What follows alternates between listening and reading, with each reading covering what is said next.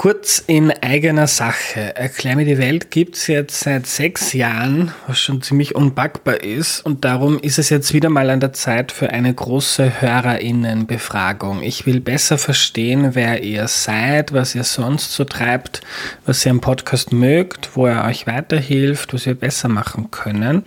Also wenn ihr immer wieder Erklär mir die Welt hört, dann nehmt euch bitte fünf oder vielleicht auch zehn Minuten Zeit auf erklärmir.at slash Umfrage, um einen eurer Lieblingspodcasts in der Zukunft noch besser zu machen.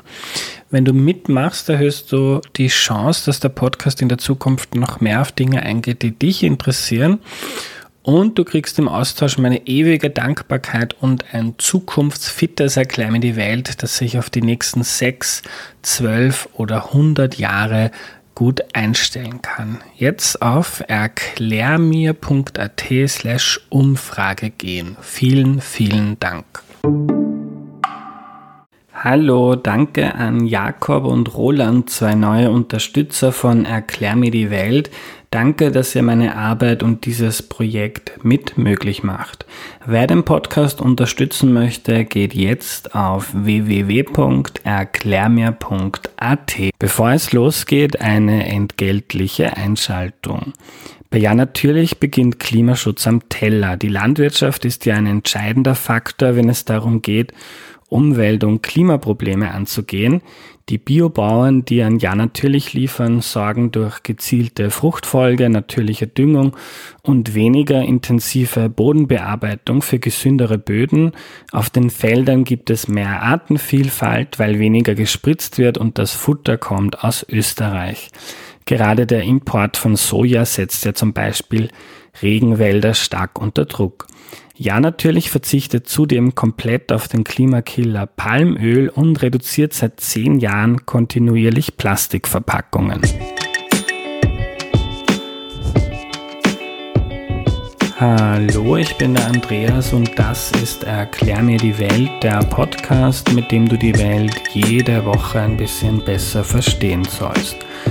Heute geht es ums Kochen mit Gemüse und zwar machen wir eine kleine Anleitung für AnfängerInnen. Das heißt ja immer so gerne, ähm, Gemüse ist fad, man wird davon nicht satt und heute versuchen wir den Gegenbeweis anzutreten mit Paul Iwitsch. Hallo. Hallo, servus. Hallo lieber Paul, schön, dass du da bist. Magst du dich zu Beginn bitte kurz vorstellen?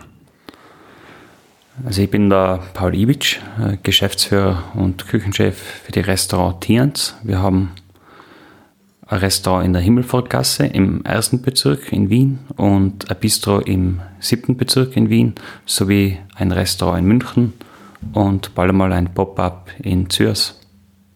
Zürs, wo ist das? Äh, Vorarlberg, also Grenze Tirol-Vorarlberg und da probieren wir uns einmal in einem Skigebiet. Hm. Paul, ähm, warum kochst du eigentlich vegetarisch? Ist ein bisschen ungewöhnlich unter, unter Sternenkoch, Köchen, dass man nur mit, äh, dass man ohne Fleisch kocht. Warum? Ich habe mit 31, 32 eine sehr große Sinneskrise gehabt, sowie gesundheitlich sehr stark angeschlagen. Also ich denke noch sehr nett. Und wenn man das alles ein bisschen reflektiert, habe ich einfach eine neue Aufgabe gebraucht und für mich ist einfach, wenn man das, unser, das Kochen ganzheitlich betrachtet, stellt man einfach fest, dass unsere Essgewohnheiten einen sehr starken Einfluss auf unsere Ökologie, auf unsere Ökonomie, auf unser Sozialverhalten und auf unsere Gesundheit haben.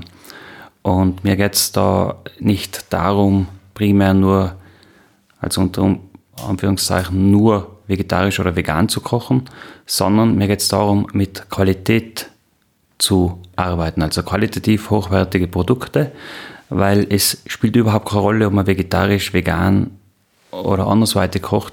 Es zählt die Qualität. Und wenn wir den Fokus auf die Qualität richten, dann bin ich überzeugt, dass wir sehr schnell viel verändern. Und das Schöne daran, es schmeckt auch besser. Fangen wir vielleicht ganz bei den Basics an für Leute, die ähm, wenig mit Gemüse gekocht haben oder gar nicht. Was sind denn drei Gemüsesorten, mit denen man wenig falsch machen kann? Ich denke, mit Karotten, Kartoffeln und auch Paprika kann jeder relativ schnell umgehen und generell kann man nicht viel falsch machen, weil das Wichtigste am Kochen ist einfach, dass man neugierig ist, dass man gern entdeckt und sich kulinarisch weiterbildet. Also was auch sehr simpel zum Zubereiten ist und was sicher jeder auch schon gemacht hat, sind einfach Tomaten. Also das sind wunderbare Lebensmittel, wo man sehr einfach gleich ein schönes Gericht zelebrieren kann. Und man muss einfach die Scheu ablegen und mehr die Perspektive ändern. Und ich finde, das Schöne am Genuss ist das Entdecken neuer Geschmäcker. Und die, die pflanzliche Welt bietet uns sehr viele Optionen und eine irrsinnig tolle, spannende, geschmackliche Vielfalt. Also einfach neugierig sein, drauf loskochen und sonst kann man sich auch ein bisschen zurechtfinden. Es gibt gute, tolle Kochbücher, also von dem her. Auch von dir? Auch von mir, ja. Die für, extra für daheim geschrieben worden sind und auch dort ausprobiert sind, aber man könnte da es gibt super tolle Bücher von Katharina Seiser, die was mir jetzt gerade spontan einfällt. Also es gibt wirklich gute Bücher, wo man nachlesen kann und selbst Rezepte sind in meinen Augen nur Wegweiser oder Anleitungen und man soll es früher oder später so abwandeln, dass es die eigene Handschrift hat. Ähm, manche denken sich jetzt vielleicht, das sind ja alles Beilagen. Du sprichst von Tomaten, Karotten, Paprika. Ähm, davon wird man ja nicht satt das ist ein fadenscheiniges Argument.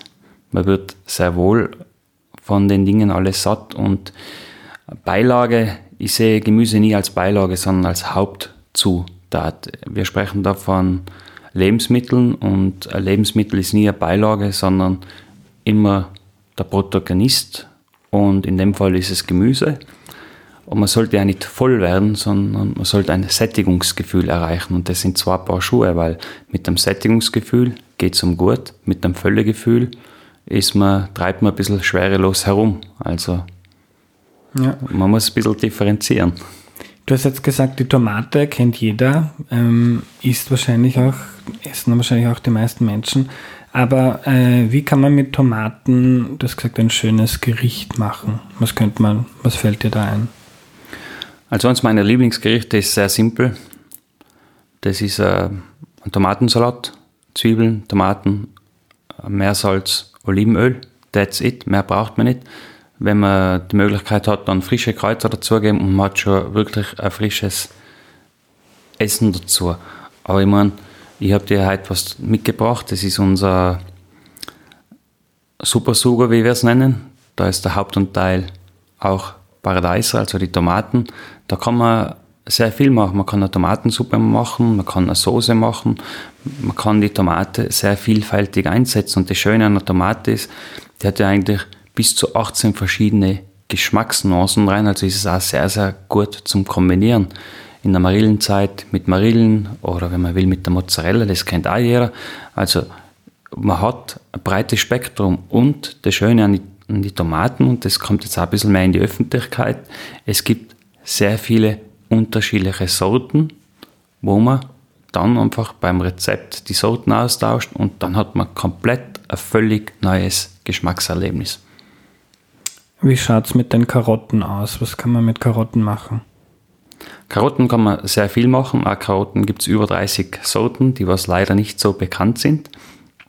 Ich habe in meinem Buch also ein, ein Porridge mit geschmorten Karotten drinnen sehr simpel zum Zubereiten, wenig Aufwand, das ist auch für viele immer ein Argument, und ist sehr sättigend und vor allem sehr nährstoffreich, weil da hat man durch das Getreide schon das Protein dabei. Man hat durch die Karotten, durch das äh, Karottengrün, was wir dazugeben, auch gleich Mineralstoffe und Vitamine dabei, also ein komplett vollwertiges Gericht und was braucht man da? Maximal 15 Minuten als Ungeübter. Äh, du hast gesagt, es gibt viele Sorten, die aber die meisten Leute nicht kennen. Ähm, wo, wo kann man denn einkaufen gehen oder diese Produkte mit guter Qualität sich besorgen, deiner Meinung nach? Als Normalo, nicht als Sternekoch. Also in Wien hat man finde ich sehr gute Möglichkeiten. Es bieten schon sehr viele Demeter- und Biobauern das Gemüsekristal an. Da ist immer eine schöne Vielfalt dabei. Man kann natürlich auch auf die Märkte gehen. Karmelitermarkt beim Robert, beim Krautwerk ist eine irrsinnige Vielfalt dabei. Aber es gibt einen Ypsenplatz, es gibt einen Brunnenmarkt. Also in Wien hat man Gott sei Dank sehr viele Möglichkeiten, wo man was finden kann. In den anderen Bundesländern kenne ich mich nicht so gut aus, aber was ich gelernt habe, ist, je länger und öfters man nachfragt, umso mehr wird dann dem Wunsch entgegengekommen. Also nachfragen, sich nicht damit abfinden, dass es nur eine Sorte gibt, sondern eben entdecken. Und gerade Karotten haben unglaubliches Geschmacksspektrum, sensationell. Also es macht richtig groß, große Freude und viel Spaß. Wenn man dir so zuhört, und das ist auch meine Erfahrung beim Kochen, unter anderem mit deinen Kochbüchern, äh, ich habe da auch ein bisschen einen Weg hinter mir, habe immer sehr klassisch österreichisch gekocht und mir irgendwann gedacht, das möchte ich eigentlich nicht mehr so machen.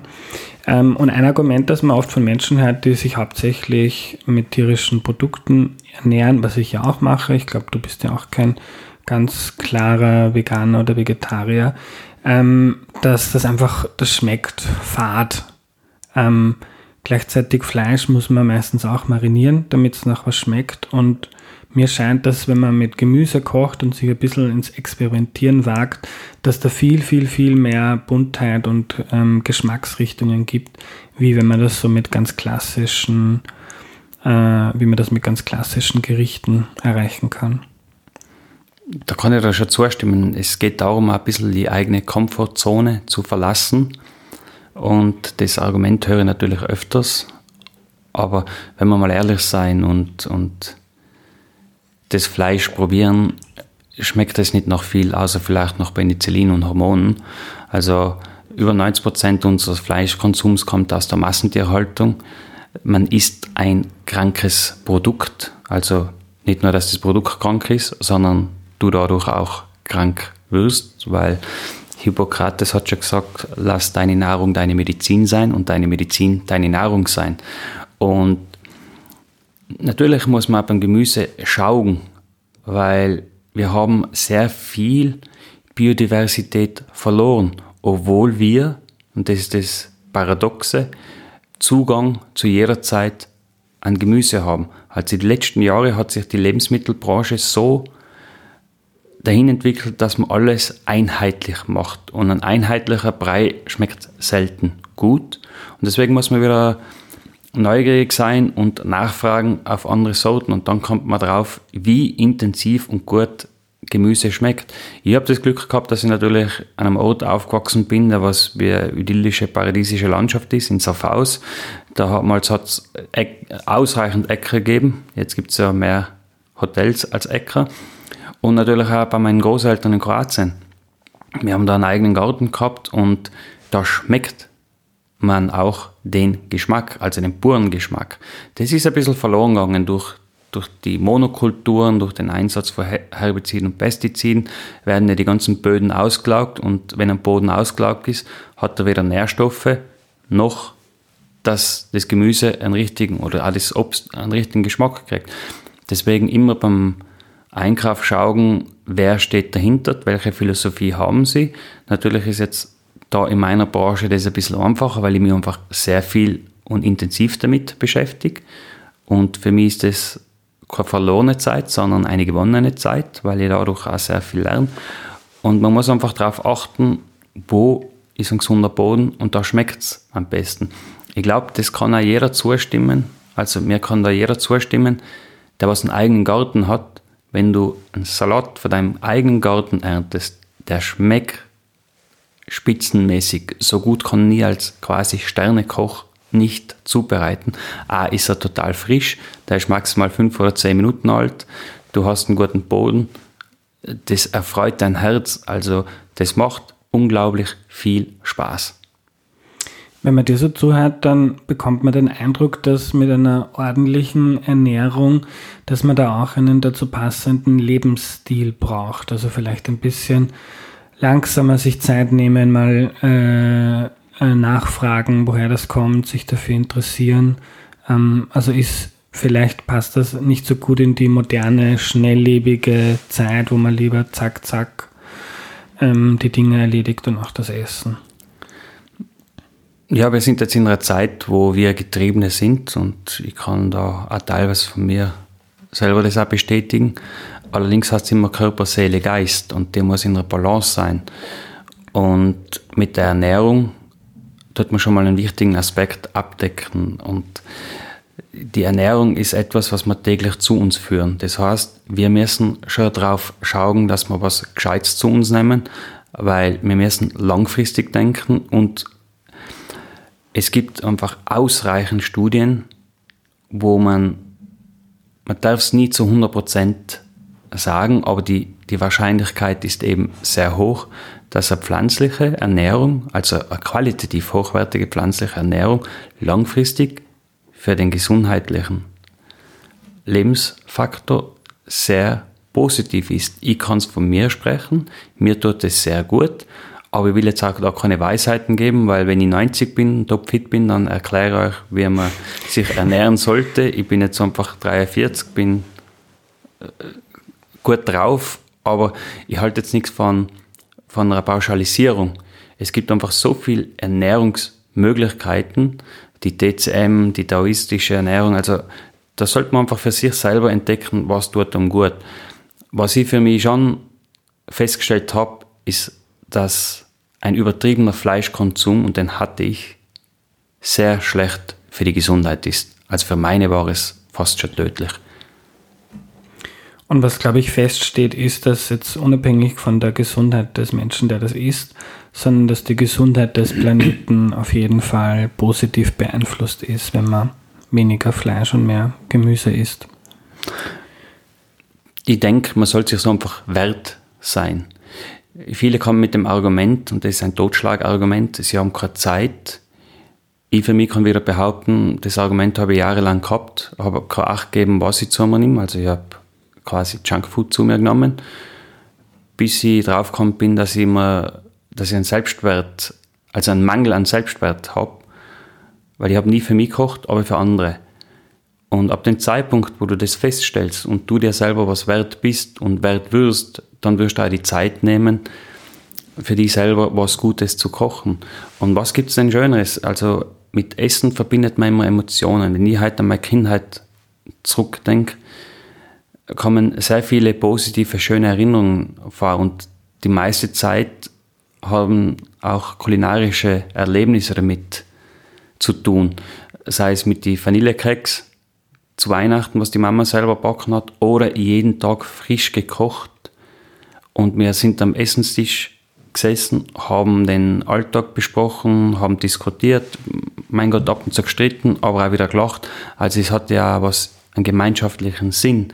Und deswegen finde ich, hat Essen immer eine soziale Verantwortung. Erstens einmal für, für uns selber und für alle anderen, aber zeitgleich bestimme ja mit meinem Einkaufsverhalten, wie es dem anderen geht, weil hinter jedem Lebensmittel stecken Menschen und da muss man schauen, dass man nicht so wie in Andalusien oder äh, teilweise ja schon, man hat den Spargelbauern auch mal aufgedeckt in Österreich, dass dann Menschen für 4 Euro bis 6 Euro die Stunde einfach ausgebeutet werden. Also man muss das unterbinden.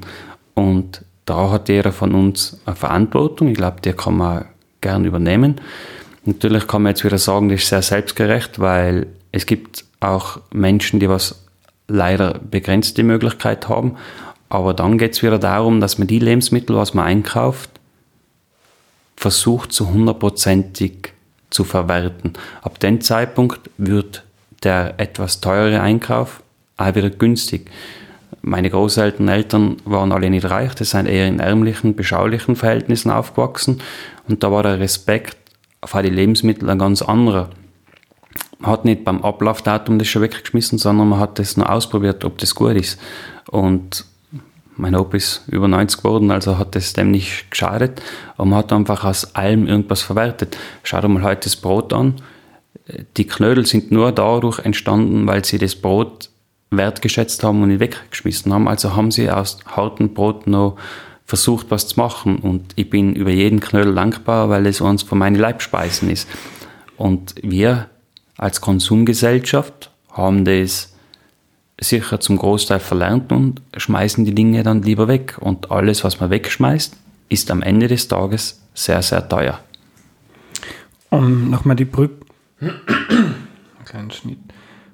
Um nochmal die Brücke zu schlagen zum Beginn wo ich dich um drei Gemüsesorten gebeten habe. Wir haben jetzt schon, also zu Karotte und Tomate hast du schon mehr gesagt. Ähm, kannst du das auch noch für die Paprika machen? Die Paprika, da kann man gefüllte Paprika machen, man kann sie schmoren und äh, ziemlich simpel. Man geht her, wascht die Bio-Paprika, gibt ein bisschen Olivenöl, ein paar Kräuter in die Pfanne und dann bratet man sie auf jeder Seite drei bis vier Minuten an kann Olivenöl, äh, kann Oliven dazugeben, ein bisschen Olivenöl. Und, und dann hat man ziemlich schnell ein gutes Gericht. Man könnte jetzt dann auch noch einen Couscous dazu machen. Ein Couscous braucht genau fünf Minuten, wenn überhaupt. Man kocht das Wasser auf, gibt den Couscous in ein Sieb, man leert das kochende Wasser drüber, salzt ihn, gibt ein bisschen Öl rein, lässt ihn drei, vier Minuten ziehen dann hat man schon einen Couscous, der was nicht verkocht ist, sondern noch leicht knackig ist, aber schon gegart ist. Und dann mischt man den mit die Paprika zusammen. So schnell hat man dann ein herrliches Gericht. Und mein Lieblingsgemüse ist einfach die Kartoffel, die Erdäpfel. Da brauchst du überhaupt nicht viel, außer wir kochte Erdäpfel, Olivenöl, Salz, vielleicht noch Parmesan. Und das ist eine von meinen Speisen, die was ich am öftesten isst. Sättigend, wohltuend und für mich einfach ein Luxusessen. Ähm, ich glaube, eine Kunst beim Kochen ist ja auch zu lernen, was mit was harmoniert, mit, mit was man würzen kann und welche Gemüsesorten zusammenpassen oder Obstsorten. Du hast vorhin gesagt, die Tomate und die Marille, glaube ich. Ähm, genau. Hast du noch ein paar Tipps für Dinge, die nicht jeder kennt? Also was kann man mal probieren? Das Schöne ist, wenn man Gewürze ausprobiert, da gibt es unendlich viele. Gewürze haben ja nicht nur den Nutzen, dass sie uns ein bisschen einen Geschmack transportieren, sondern auch eine biochemischen Fragung in unserem Körper auslösen. Das heißt, sie sind verdauungsfördernd, sie sind, wenn es gut ausgesuchte Gewürze sind, und da ist der Standard Bio, nichts anderes. Demeter wäre nochmal besser. Dass sie sogar unsere Gesundheit anregen. Also da kann man sehr spielerisch sein. Gewürze halten sehr lange. Ich würde aber nie Kilomengen kaufen, sondern immer maximal 250 oder 125 Gramm. Je frischer die Gewürze sind, umso besser. Und dann kann man kombinieren. Man könnte jetzt auch die, die Paprika kombinieren mit Zwetschgen. Ich mache es immer intuitiv. Man probiert das aus. Wenn es mir optisch schon zu den Farben passt, dann gehe ich davon aus, dass zu 80 Prozent das vom Geschmack her passt. Da muss man einfach ein bisschen ausprobieren.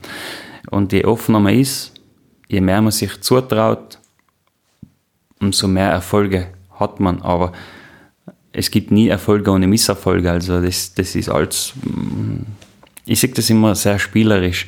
Und da muss man einfach mit der kindheitlichen Begeisterung rangehen und eben entdecken. Also wenn du jetzt die die Marillen, die Tomaten mit ein bisschen Vanille, Schoten würzt, dann hast du eine richtige Gaumenexplosion. Sensationell. Ähm, eine Sache, wo ich selber lange skeptisch war, war das Thema Grillen. Ich habe immer gesagt, auf Fleisch würde ich nie verzichten können. Mache ich auch bis heute nicht. Aber ich habe immer gedacht, beim Grillen ähm, ein gutes Steak zu grillen, da gibt es keine gute Veggie-Alternative. Bis ich mal dein Sommerkochbuch ausprobiert habe und ich habe ähm, äh, da Karotten mit Basilikum und Vanille ähm, auf den Griller geworfen, Kaffeeol mariniert mit Kokosmilch, Kurkuma, Mais mit Zwetschgen und Pistazien und das hat so geil geschmeckt, geiler als jedes Steak, das ich bisher gekocht habe, äh, dass du mich deines Besseren belehrt hast. Hast du Tipps für, für Leute, die gerne grillen im Sommer? Was kann man denn auf den Griller werfen? Also es freut mich, dass das gelungen ist und dass das sogar geschmeckt hat. Zum Thema Verzichten. Ich glaube, wir sollten auf Produkte verzichten, wo Pestizide, Herbizide, Antibiotika und Hormone drin sind. Das sind einfach schlechte Produkte. Bei allem anderen, vor allem beim Fleisch- und Fischkonsum, sollten wir uns einfach mäßigen. Dann können wir auch schon sehr fortgeschritten sein. Weil ich weiß auch nie, wie man auf den Durchschnittskonsum von 60 Kilogramm Fleisch kommt. Also da müssen sich auch sehr viele Vegetarier und Veganer mit in diese Studie beziehen. Ich habe zu meiner besten Zeit zwischen 80 bis 120 Kilogramm tierisches Fleisch zu mir genommen. Und man muss auch die Aufschnittware dazu erzählen. Mhm. Heute liege zwischen 6 und 8 Kilo pro Jahr. Also ich verzichte nicht, sondern ich habe das zu einem gesunden, also für mich gesunden Maß gemäßigt. Die Rezepturen in der Sommerküche sind echt gut geworden, obwohl ich nicht so der Griller bin. Aber ich muss jetzt sagen, in letzter Zeit, weil auch einfach mein Schwiegerpapa sehr oft grillt und wir unseren eigenen Garten haben, haben wir sehr viel ausprobiert. Und eins den Lieblingsgemüse beim Grillen ist für mich die Aubergine geworden.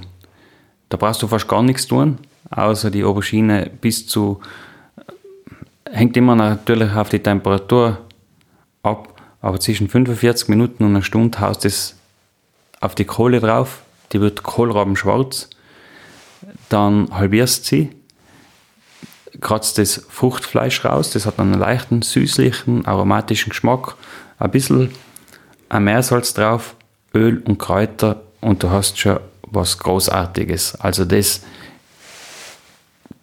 das ist mehr wie eine Beilage, also das ist sensationell und, und auch da muss ich einfach sagen, habe jetzt die letzten Monate sehr viel ausprobieren dürfen Einige Sachen sind mir sehr gut gelungen und bei den anderen muss ich noch ein bisschen weiter tüfteln. äh, wenn man sich so die Empfehlungen von Ernährungswissenschaftlerinnen anschaut, ähm, dann lese ich da oft, man soll ähm, viel mit Hülsenfrüchten, Nüssen, Samen etc. Äh, kochen. Äh, hast du Tipps, wie man diese, wie man Hülsenfrüchte, Nüsse in, in die Alltagsküche integriert? Hülsenfrüchte sind zum Beispiel Kichererbsen, Bohnen, Erbsen etc. Kichererbsen sensationell.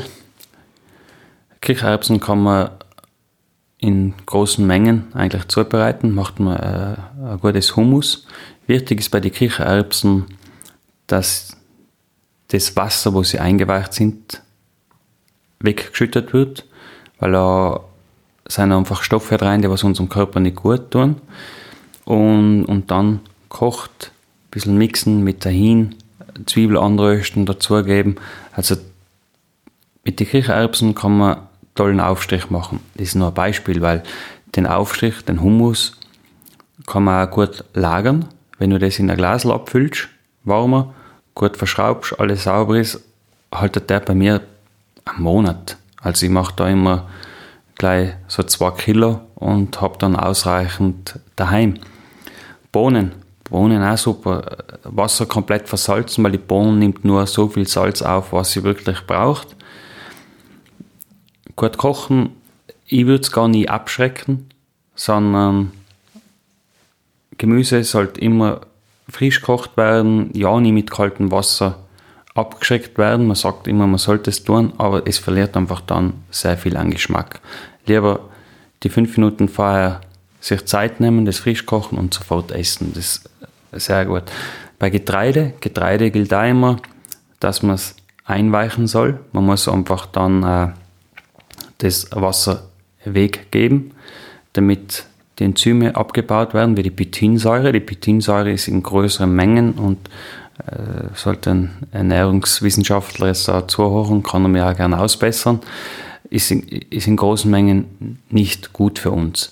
Aber wenn es abgebaut ist, dann gewinnen wir sehr viel an Mineralstoffe und Proteinen. Also das ist dann auch sehr nachhafte und vor allem ein Essen, was sehr sättigend ist. Also das sollte man natürlich, ähm, es geht ja um die Ballaststoffe. Eine ballaststoffreiche Ernährung fördert da die Darmgesundheit.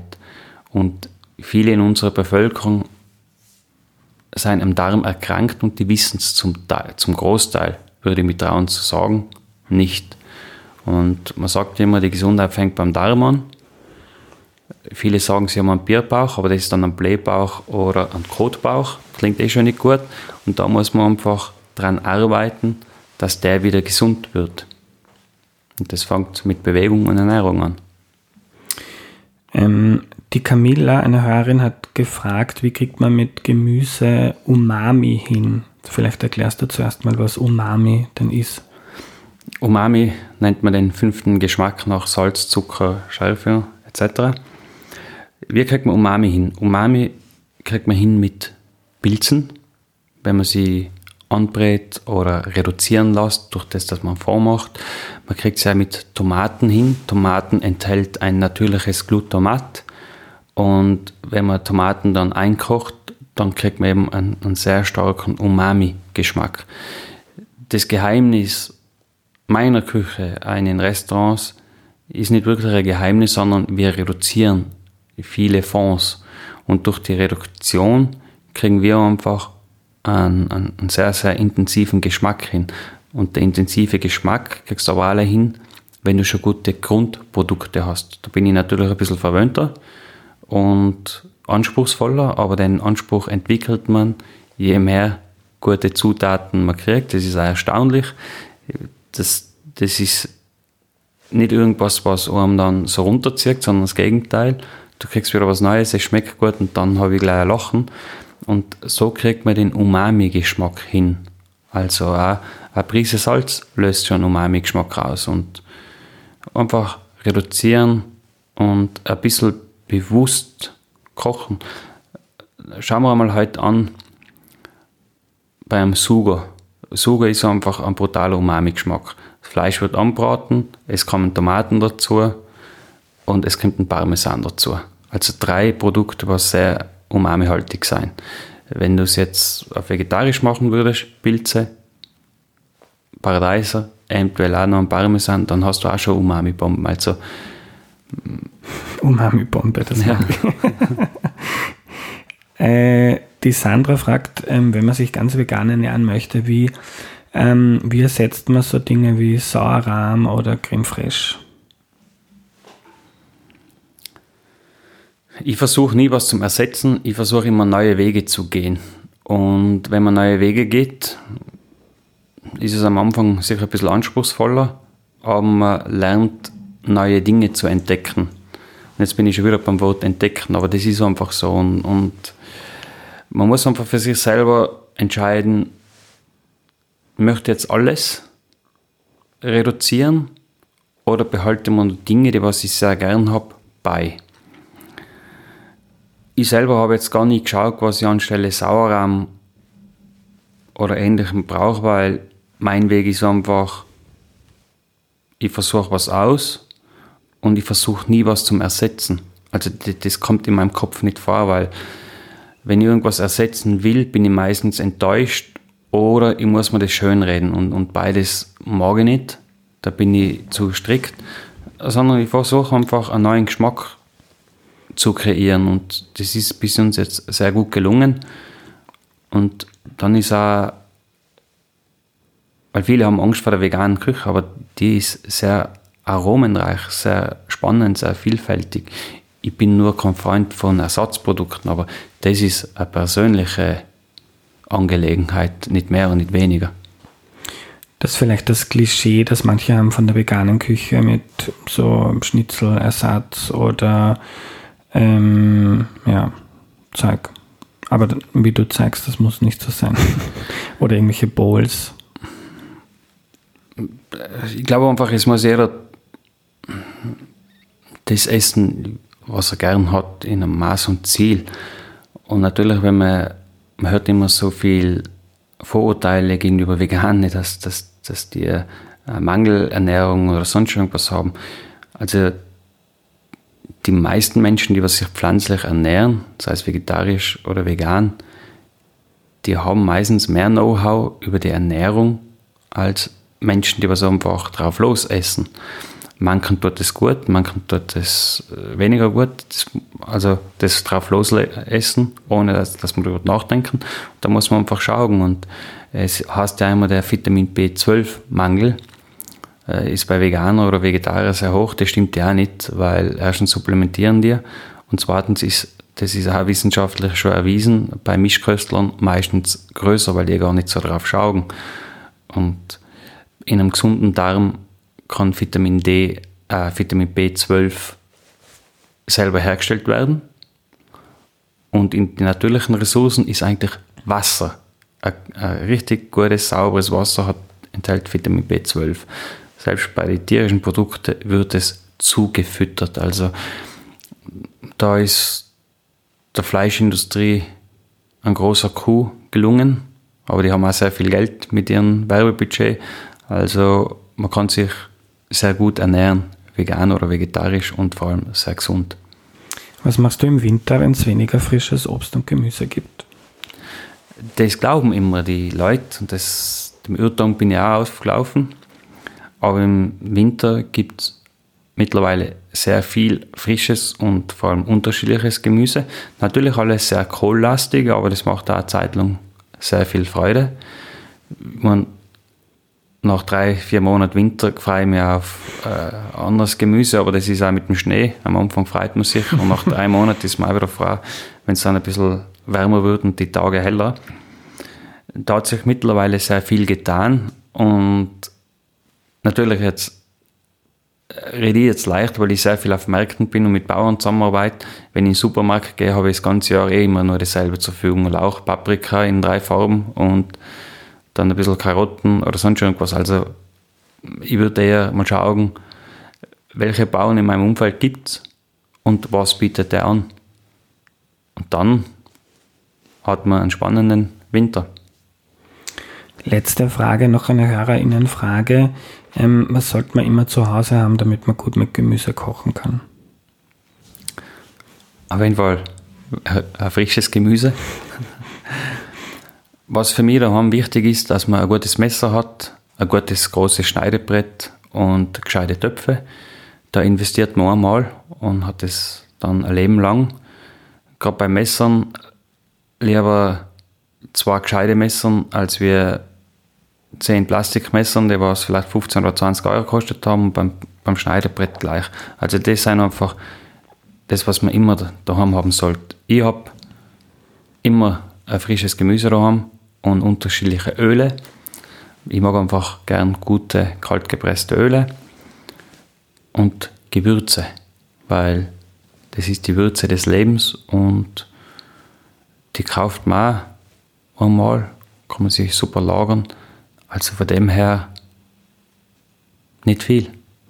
Also ich bin da generell eher simpel gestrickt.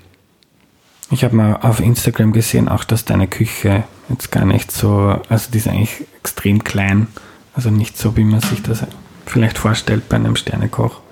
Ja, die Küche ist wirklich sehr klein. Also sollte mal umziehen, dann wird die Küche definitiv größer, aber äh, weil ich einfach ein bisschen am Mank bin, weil ich will gewisse Dinge dort und dort haben und das muss einfach dann auch so ausschauen, wie man das vorstellt.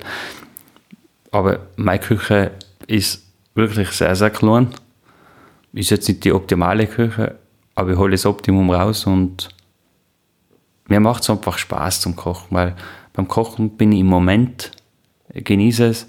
Ich sage immer, dass in 10 Minuten was auf dem Tisch ist. Meine Frau lacht immer, weil ich dann eine halbe Stunde, dreiviertel Stunde rein bin, aber das liegt daran, dass ich halt dann ein bisschen mehr mache, als was ich am Start geplant habe. Weil wenn ich irgendwas entdecke, dann rattert mein Kopf und ich mache halt noch was dazu. Also mein Plan geht da meistens verschwimmt. Danke für deine Zeit, Paul. Vielen Dank.